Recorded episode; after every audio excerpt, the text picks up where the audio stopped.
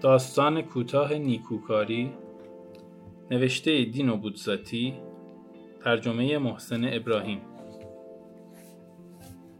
خانواده ای که بالای سر ما زندگی می کند چند سالی است که دنیا به کامشان است اتومبیل ساعت یک رب به نه جلوی در توقف می کند و مهندس اولوفور با کیف بزرگ چرمیش سوار می شود. خانم اولوفور به اتفاق دختر بسیار خوشبوشش لیدیا دو ساعت بعد بیرون می رود. پسر تونی که دیگر به خارج از کشور عادت کرده است می رود و می آید. آیا خوشبختند؟ چهرههایشان را نگاه کنیم اما چیزی نمی شود فهمید.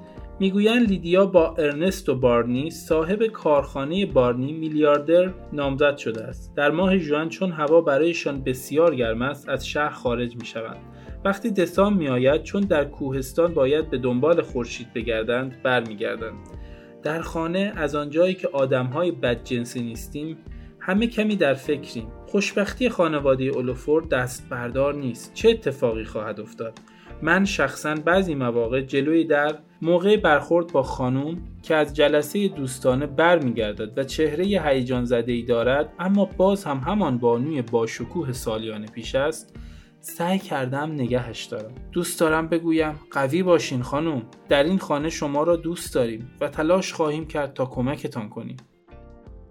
برای ارتباط با ما آیدی صوفی underline کاپل را در اینستاگرام جستجو کنید.